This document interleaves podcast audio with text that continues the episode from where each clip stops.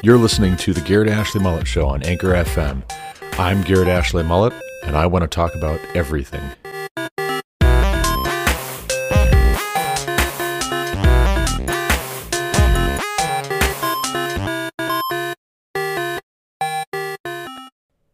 Hello, and welcome to another episode of the Garrett Ashley Mullet Show. We are back again after almost a week of being on vacation and taking some time with my son, Elihu James Mullet. He's my second oldest son. He is now 13. That means that we now have two 13 year olds in the Garrett Ashley Mullet household. Lorna I celebrated last night with the kids with a cake and some ice cream. And we watched a movie, me and the kids did. And before that, we got home late, late Saturday night from New Mexico. And I'm going to tell you all about our trip to New Mexico. But first, I want to talk a little bit about something that kept cropping up repeatedly on podcasts that Eli and I were listening to throughout our trip. We drove down to New Mexico on Thursday morning. Started out at about 6:30 a.m. Got a car wash, picked up some burritos from Santiago's here in Greeley, Evans, Colorado, and then we were on our way. Stopped in Colorado Springs and picked up some fishing gear. But along the way, we listened to The Republic of Pirates by Colin Woodard, which is a good book about the history of the pirates of the Caribbean, the real ones, who made war on British trade and shipping, in part because there was opportunity, and in part because they were Jacobites, or a lot of them were Jacobites, and they were protesting and trying to overthrow King George, who was a Hanoverian monarch, and they saw him as not the legitimate king of England, of the British Isles. They wanted their Catholic king, their most Catholic king, back on the throne. And so part of how they were going to press the British, the English, to put off this usurper, as they saw him, was they were going to disrupt trade between England and her colonies in the New World. But that is a story for another day. We are not going to do a podcast episode just yet about pirates. I want to talk a little bit about President Joseph Biden's comments last week with regards to the Second Amendment. And it's interesting, we heard the clip of his press conference remarks several times because we listened to a fair number of podcasts from different persons, different perspectives, different angles. And of course, they all picked up on this, whether they talked about it their whole episode or they just briefly touched on it. What Biden actually said, you can look up for yourself. I'll throw a link in to the podcast description for this episode. But it basically amounted to a mumbling, incoherent, meandering, confused repudiation of sorts of those who believe that they can keep and bear arms in accordance with the Second Amendment right to keep and bear arms as a way of safeguarding against a tyrannical government forming here in the United States. That is implicit to the Second Amendment, if not explicit. And I think if you factor in the historical precedent which that Bill of Rights and that United States Constitution were written in, it becomes very clear that the Second Amendment was not about safeguarding the right of the people to hunt deer and other game. The right to keep and bear arms was not about your right to engage in shooting sports. Of course, those are your rights as well, but first and foremost, the Second Amendment has everything to do with safeguarding against oppression by your government.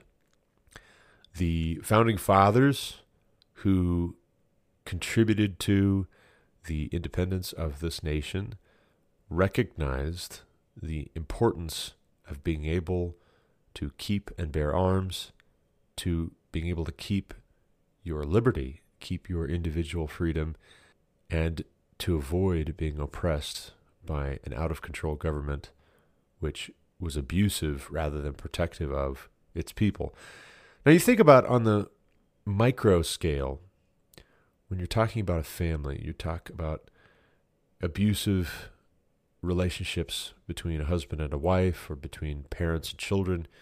And everybody, except for abusive parents and abusive spouses, pretty well agrees that it's not right when an authority figure in a relationship of that sort abuses their power and abuses their authority. It's not right when a spouse or a parent is physically abusive, sadistic, cruel, harsh to those under their authority. If a husband is beating his wife, is the wife obligated to stay in an abusive relationship? Well, most people, inside and outside the church, would agree absolutely not.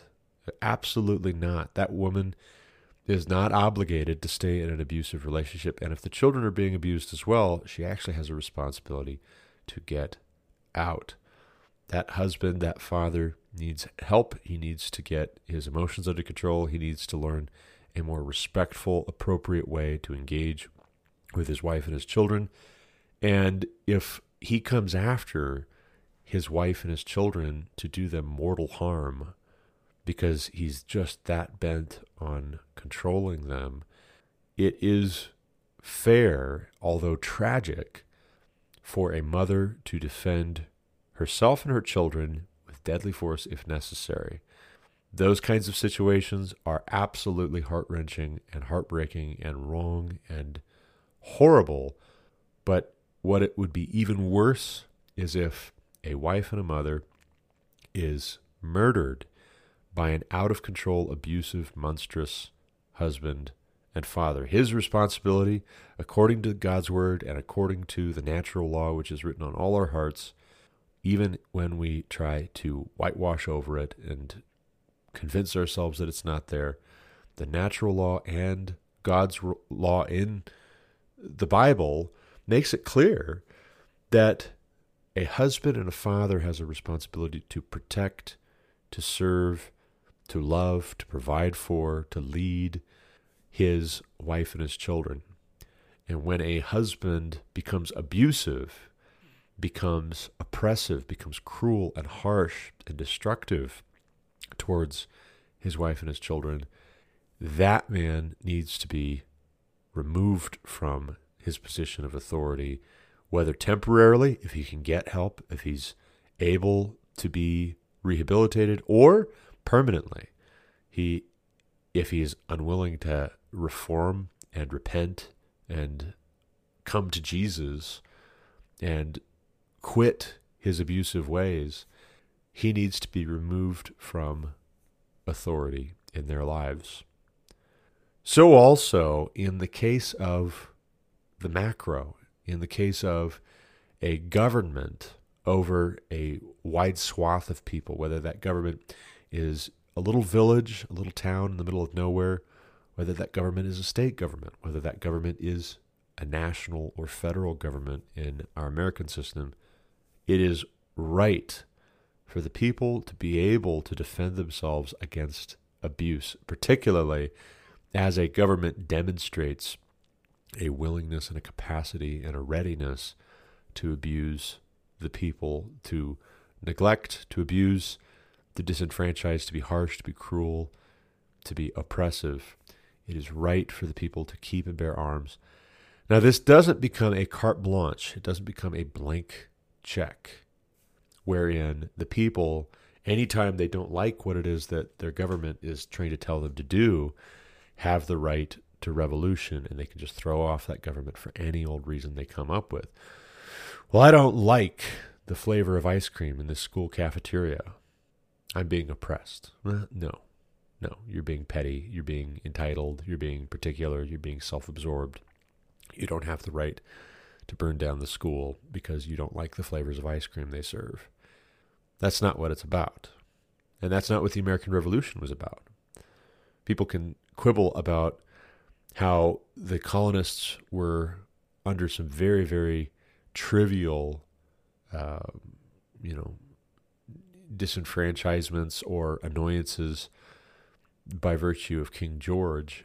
But go back and really read it. Don't take it second or third hand from people who are trying to undermine the founding of this country because they want to overthrow this country, whether because they're useful idiots or they are closet Marxists or because they're open Marxists.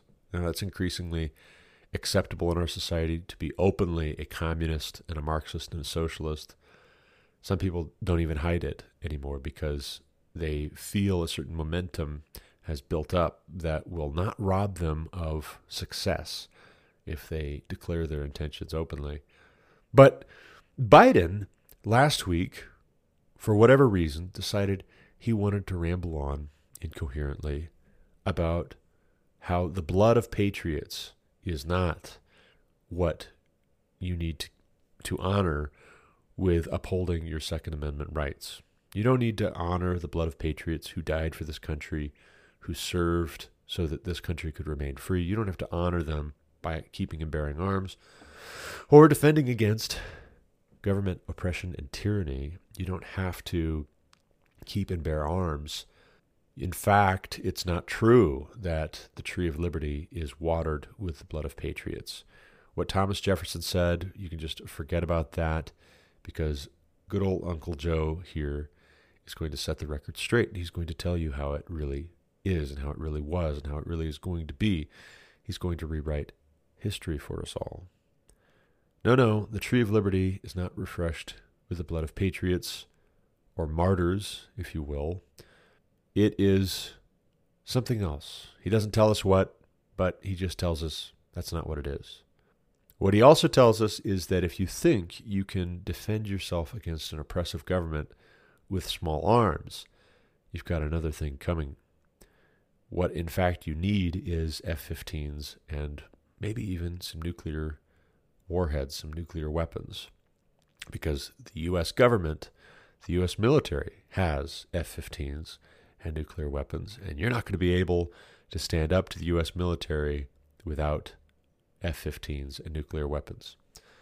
Now, what everybody keyed in on, everybody that we listened to, Eli and I, on the drive down to New Mexico and back, was that Biden, on the one hand, is rambling incoherently. And that is not said to be disrespectful. That is not said to be rude or to mock him. That is a statement of fact. He was rambling and mumbling and not finishing his sentences. He started and did not finish four or five different sentences, statements.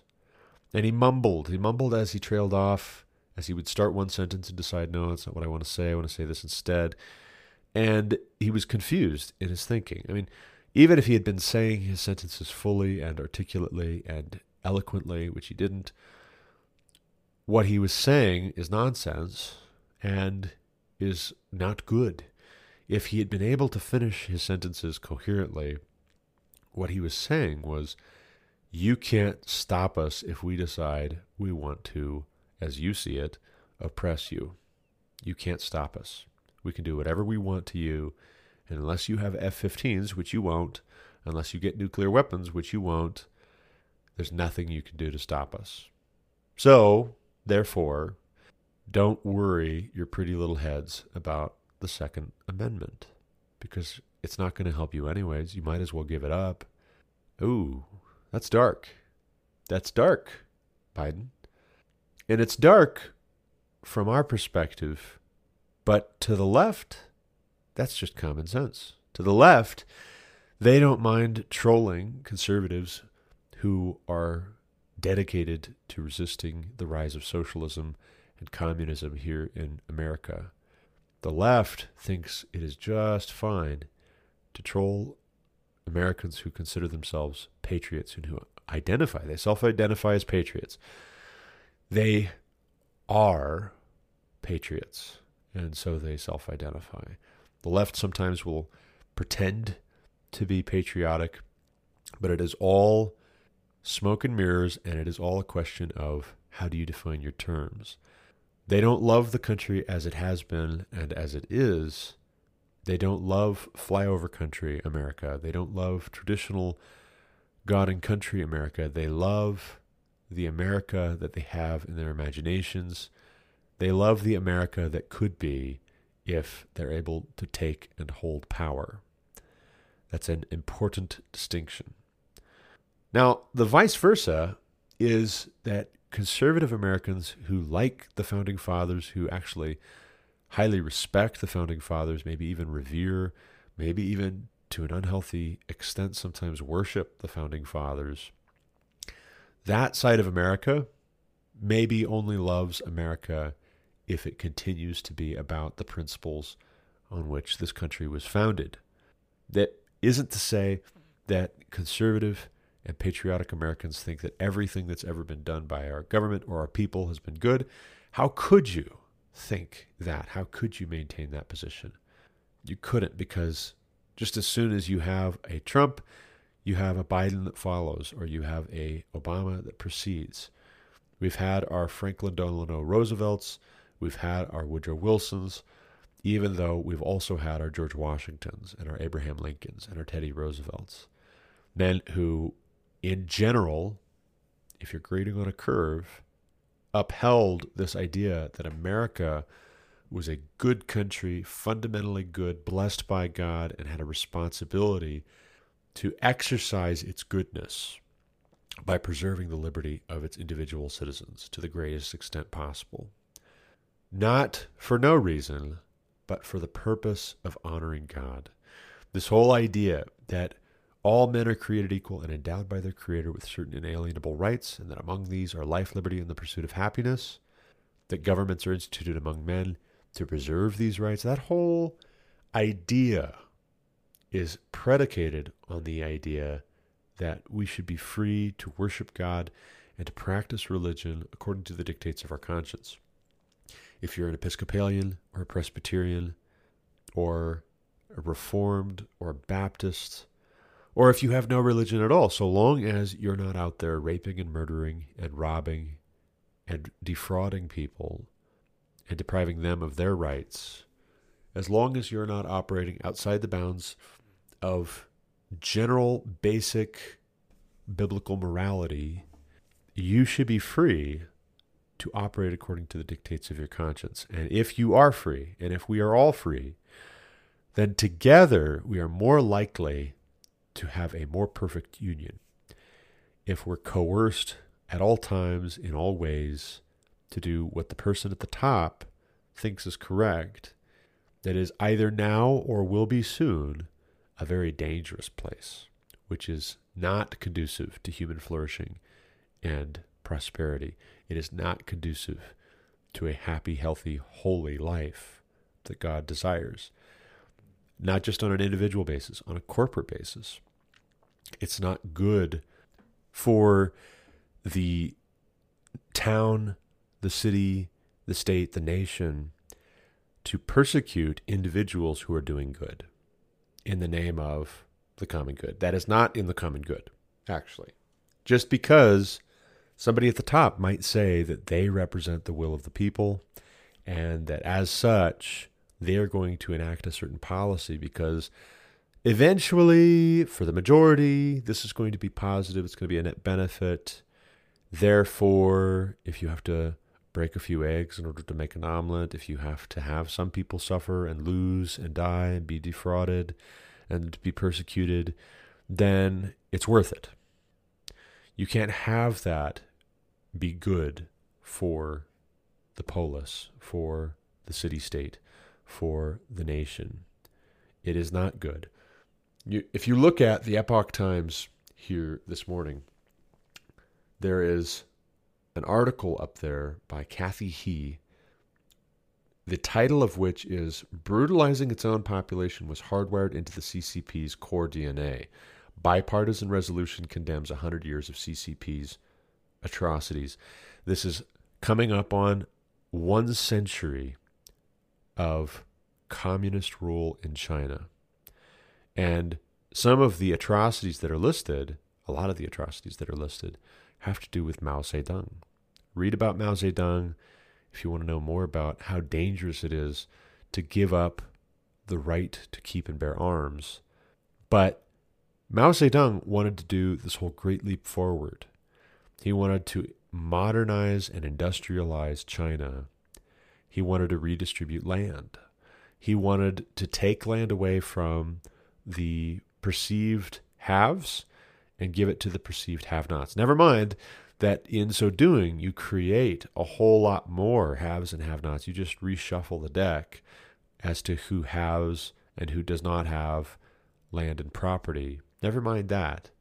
He was able to get away with it because he convinced enough of the people to either join with him enthusiastically or be too afraid to stand up to him. And tens of millions of Chinese died. They were murdered by their own countrymen in something that very much resembles this woke brand of politics, which is increasingly du jour. Your community gathers around you if you've been accused of being anti revolutionary and they decry your lack of patriotism, your lack of love for your fellow man, they hate you and abuse you in some cases until you die, until your family dies. They do this publicly. That's what Mao's Cultural Revolution, his Great Leap Forward, did. They did it on a massive scale countrywide to where the people became complicit in the atrocities. So it isn't just the Chinese Communist Party in terms of the leadership, it is the Chinese people who became complicit. And that was part of how Mao, like some kind of a, a mobster, initiated a whole country of people into this gang. We're going to have you kill somebody, and that's how we're going to know that you're a good member of this gang is if you're willing to kill for us. Are you willing to die for us? Are you willing to kill for us? Okay, you're in. And we're not talking about fighting soldiers on battlefields. We're talking about brutally destroying people and videotaping it, destroying people, mind, body, and soul, destroying their families, mind, body, and soul, if they got in the way, or were just a convenient prop, if they were a convenient effigy of sorts for the old establishment if they liked it, if they represented it, if they embraced it in any way, if they weren't enthusiastic enough in embracing the new system, if they were too enthusiastic in embracing the new system and thereby attracted the ire of the party leadership living high on the hog, they were singled out and they were destroyed. But we're going to condemn a hundred years of that in this country even as we're having this tug of war about what kind of a country are we going to be? Are we going to defund the police, take away? You're going to defund police and also take away the Second Amendment. How do those two things work at the same time? And also leave you and your family safe from abuse by vicious mobs of thugs and criminals and anarchists and communists who want to tear down your door, redistribute your wealth, and redistribute you and your family all over the lawn. It cannot be borne. This is evil, it's wrong, it's wicked.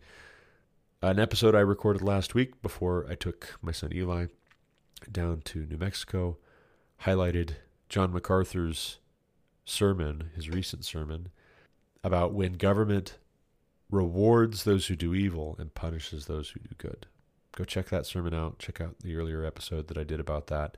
It was a great sermon. But that is the kind of circumstance in which you need to have and you need to know how to use arms. It's funny to me, the pundits who talked about Biden's remarks last week keyed in on the fact that the Democrats are calling January 6th in this supposed Capitol building riot in which security guards for the Capitol building actually let in protesters, Make America Great Again, Trump supporting protesters. They let them into the building. The Democrats have called that Pearl Harbor. They've called it an act of terrorism. They've called it sedition and insurrection. And yet it's interesting for all of the protesters who have been arrested and held without charges, put in solitary confinement, they haven't been allowed to come home, see their families, go back to work. Their lives are being destroyed as we speak, as they sit rotting in prison. Those people have not been charged with sedition. Not a single case has gone to court. No charges have been filed. They're just being held indefinitely because they dared to stand up and say, This is not a legitimate election. We don't believe this election was legitimate. We believe this election was stolen. There's a lot of evidence to that effect. The quote unquote Capitol riot, even if it were actually a riot in which these people stormed the building, got in, destroyed property, it was carried out by unarmed Americans. And so, if we're going to call that Pearl Harbor, and if we're going to say that these people almost overthrew the American government, it's odd to me that Biden will turn around on the other hand and say we need to take away the right of the people to keep and bear arms. And you don't need it anyways because you would need F 15s and nuclear weapons. I didn't see any F 15s or nuclear weapons on January 6th. Did you? Of course you didn't. They were unarmed civilians protesting, and then some of them stupidly accepted a trap. They walked into a trap a trap that wasn't just set for them, it was set for one whole half of the country so that we could be painted as villains, as lawless, as insurrectionists, as if we are the ones trying to usurp power and undermine democracy. All the while, the Democrats carried out fraud and stole the election. And now we have an illegitimate and bad president who's been sworn in who is pretending at upholding quote unquote democracy, all the while eroding and destroying and abolishing the republic in every way possible. I don't buy it.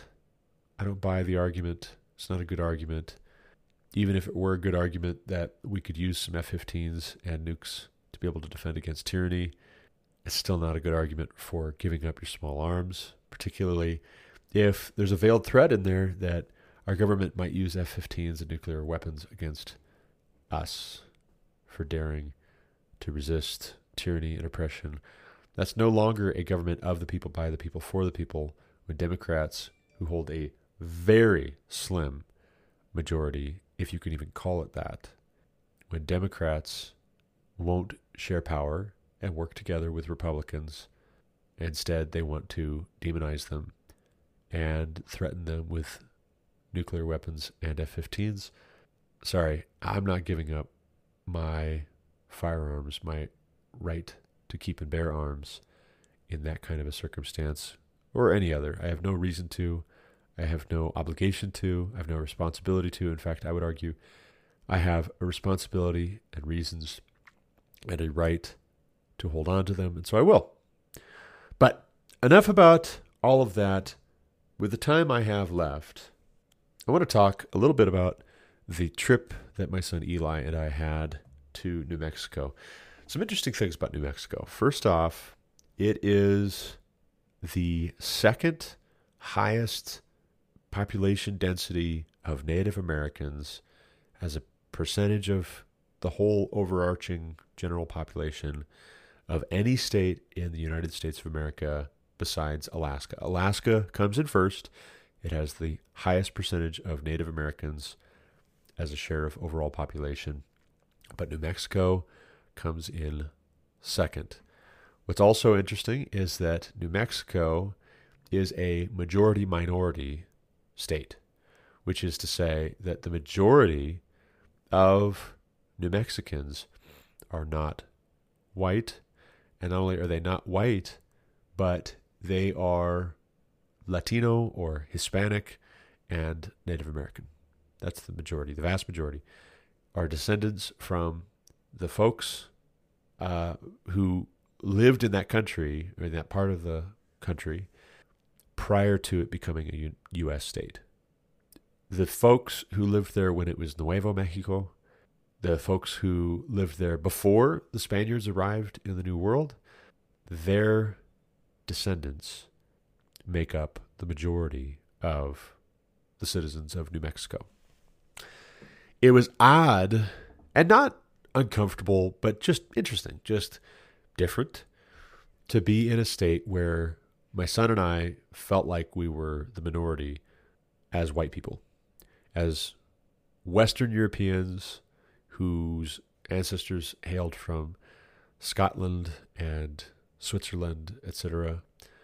We were not the majority. That was interesting. And it was interesting, furthermore, to notice the way that that community, that culture, that society in New Mexico works differently when that's the case. When the earliest imprinting of civilization and culture didn't come from Western Europe, it came from Native American culture and Spain. And now, yes, New Mexico is part of the United States. And so it looks like that, depending on where you're looking. But it also doesn't look like a part of the United States that I recognize in very many places, unless you happen to catch a U.S. flag, which I didn't see nearly so many of when we were down there. I didn't see as many United States flags as I've seen in other parts of the country, particularly in the country. I saw a lot of adobe buildings. I saw a lot of traditional architecture that I associate with movies and pictures of Mexico and the Southwest. I saw a lot of that, and it was cool to see. It was very interesting to see the way that architecture has developed differently, where there are far more descendants of Mexicans and Spaniards and Native Americans.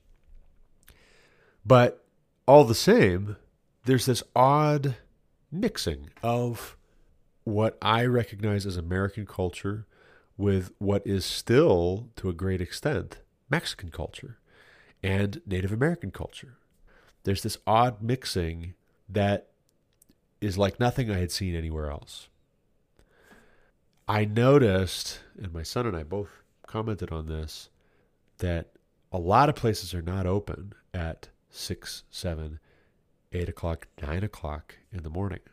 A lot of pace, a lot of places don't open until nine or ten o'clock in the morning. They might be open late into the evening, but they don't open until mid morning ish. That was different. That was interesting. It was also interesting to us that late at night when it's like 9 30 10 o'clock 10 30 if we're still driving there's a lot of people out there's a lot of people out and about walking riding bikes driving around we went out on thursday night to get a milkshake because the first hotel that we checked into a ramada by wyndham albuquerque was awful our hotel the first night was awful I should have read the reviews a little more closely than I did. I looked at the rating in general and I thought, well, that's not so bad.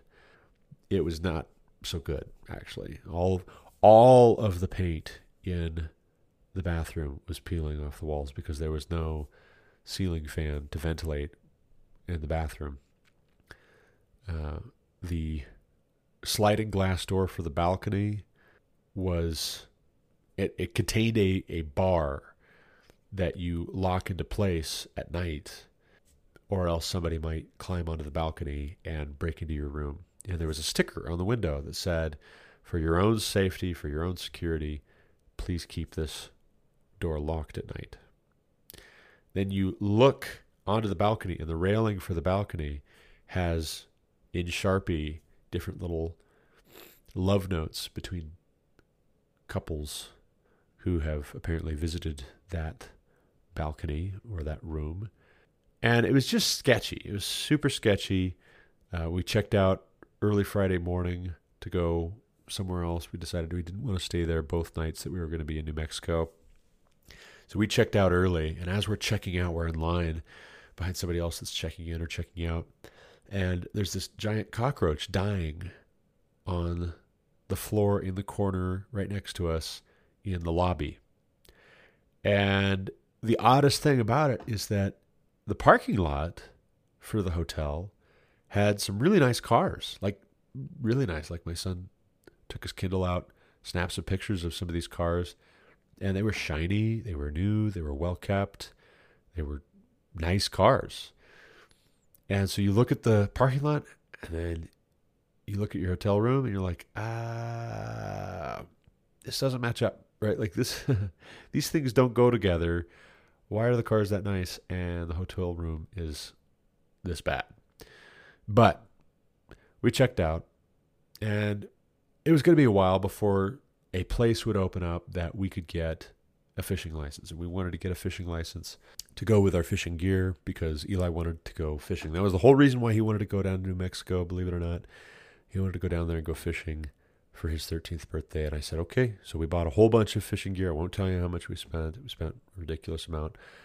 And we got fishing licenses in Albuquerque. But as we're there in Albuquerque on Friday morning, on the morning of Eli's birthday, we are waiting for Cabela's to open up. And as we're waiting, it's like, well, okay, let's drive around a little bit. Let's see what we can see while things are still waiting to open up. So I'm looking and I'm looking on the map and I see Old Town Albuquerque. And then I thought, just for anyhow, we'll swing in someplace, drive through somewhere, get some breakfast, and we'll just drive around a little bit. I'll look on YouTube, play some YouTube videos of people explaining what there is to see and do in Albuquerque because we're here. We've got some time to kill. Well, consistently, Old Town Albuquerque came up as a recommendation. So it's like, okay, well, that's just across town. Let's drive over there and let's park and let's walk around. So we did. And lots of neat little gift shops and little artsy places and some restaurants and this old church, this very old church that was built when the town was founded, when the old town Albuquerque was founded in 1706. The church is there, it's well kept and adobe and beautiful in its way. Like no other church I'd ever seen before, but beautiful in its way. And beautiful garden off to the side, and trees, and this plaza in the middle of this old town. And so we're walking around, and it's like, wow, this is really neat. Uh, interesting, just so interesting to feel transported back in time to this place that was part of Mexico. It was a Spanish holding. In fact, when Albuquerque was first founded, 70 years before the signing of the Declaration of Independence, it was placed on what was known as the Royal Road. And the Royal Road was between Santa Fe and Mexico City. And so this was going to be a little stopover.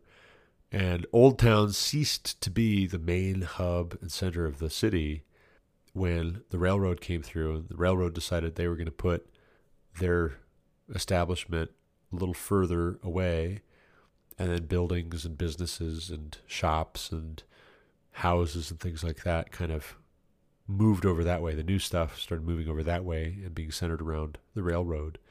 But it's just remarkable to be in that place, which is preserved as much as possible as this old, old town. You know, 315 years old. It's remarkable. Remarkable to be walking around in a place where things are over three centuries old. But we visited Chaco Canyon, we visited Petroglyph National Monument, visited Fort Union National Monument on our way down, actually, which is uh, this really neat old ruins uh, location where what used to be the largest U.S. camp or fort, military outpost in the Southwest, was located. And you can walk through kind of the the ruins uh, just like kind of the outlines of the foundations of the corners of these buildings, a lot of them adobe and brick uh, that made up this outpost that was placed there so that the army could protect people traveling on the Santa Fe Trail from raids by the Utes and the Apache Indians.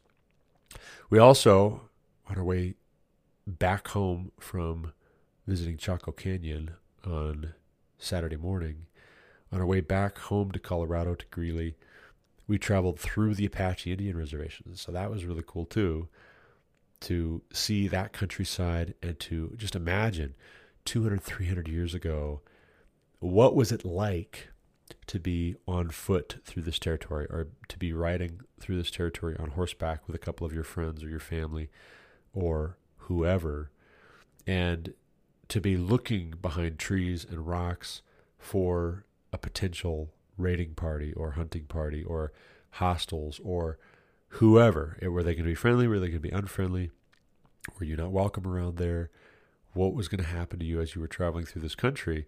It's really, really interesting to think about those kinds of things as you're traveling through this kind of country. But it's also interesting to me that as you're traveling through that part of the world and you think about regimes changing and what was once a Spanish territory having formerly been Native American land, and you think about Mexico declaring independence at a certain point from Spain, and then what used to be a Spanish territory now is an independent Mexican territory, New Mexico, Nuevo Mexico. You think about what used to be an independent Mexican territory, then being taken by the United States of America, and now being a United States state. You think about those regimes and those governments coming and going and changing, and yet you still have people in this place, in this crossroads of America, who retain the most important elements of their native culture over generations, over centuries.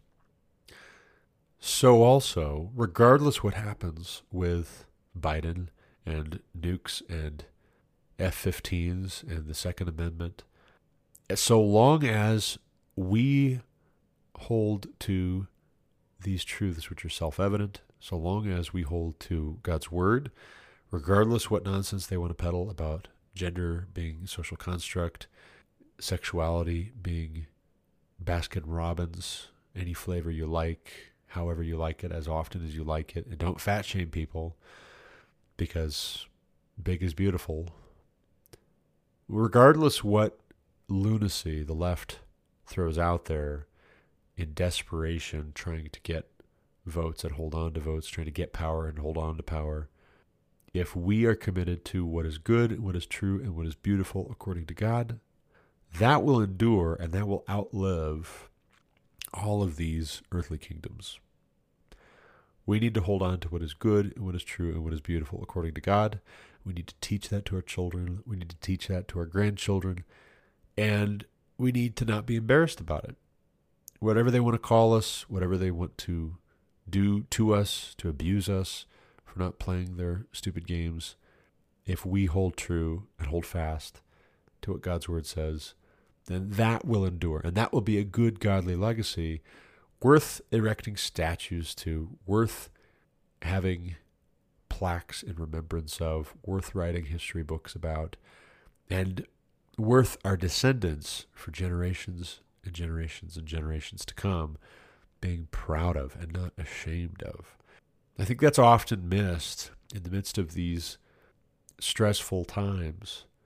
The decisions we make on who we decide to be in these times decides what centuries to come of our descendants will have to reckon with. And so we should choose carefully. We should choose carefully what to say and what to do.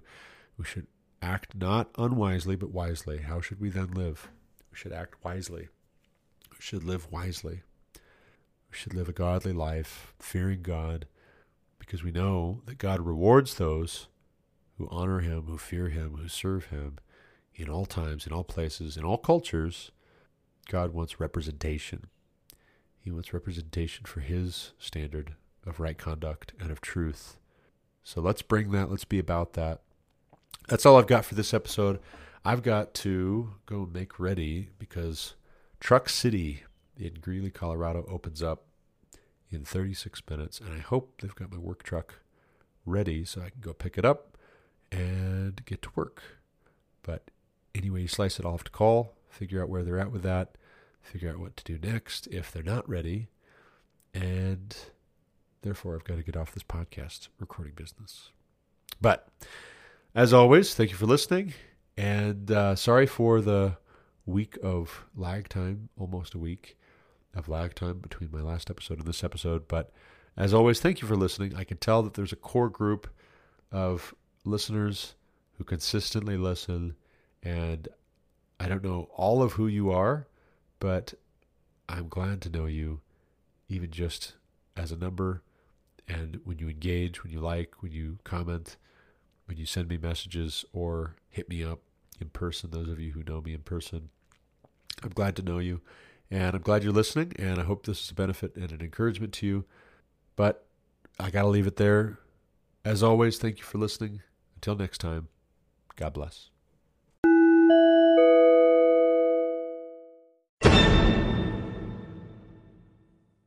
You've been listening to the Garrett Ashley Mullet Show on Anchor FM. For more content like what you just heard, subscribe to this podcast on Apple Podcasts, Google Podcasts, or Spotify. Also, check out thegarrettashleymulletshow.com to subscribe to email alerts when new episodes are published. As always, you can reach me with any comments, questions, complaints, objections, or insights at garrettashley.mullet at protonmail.com.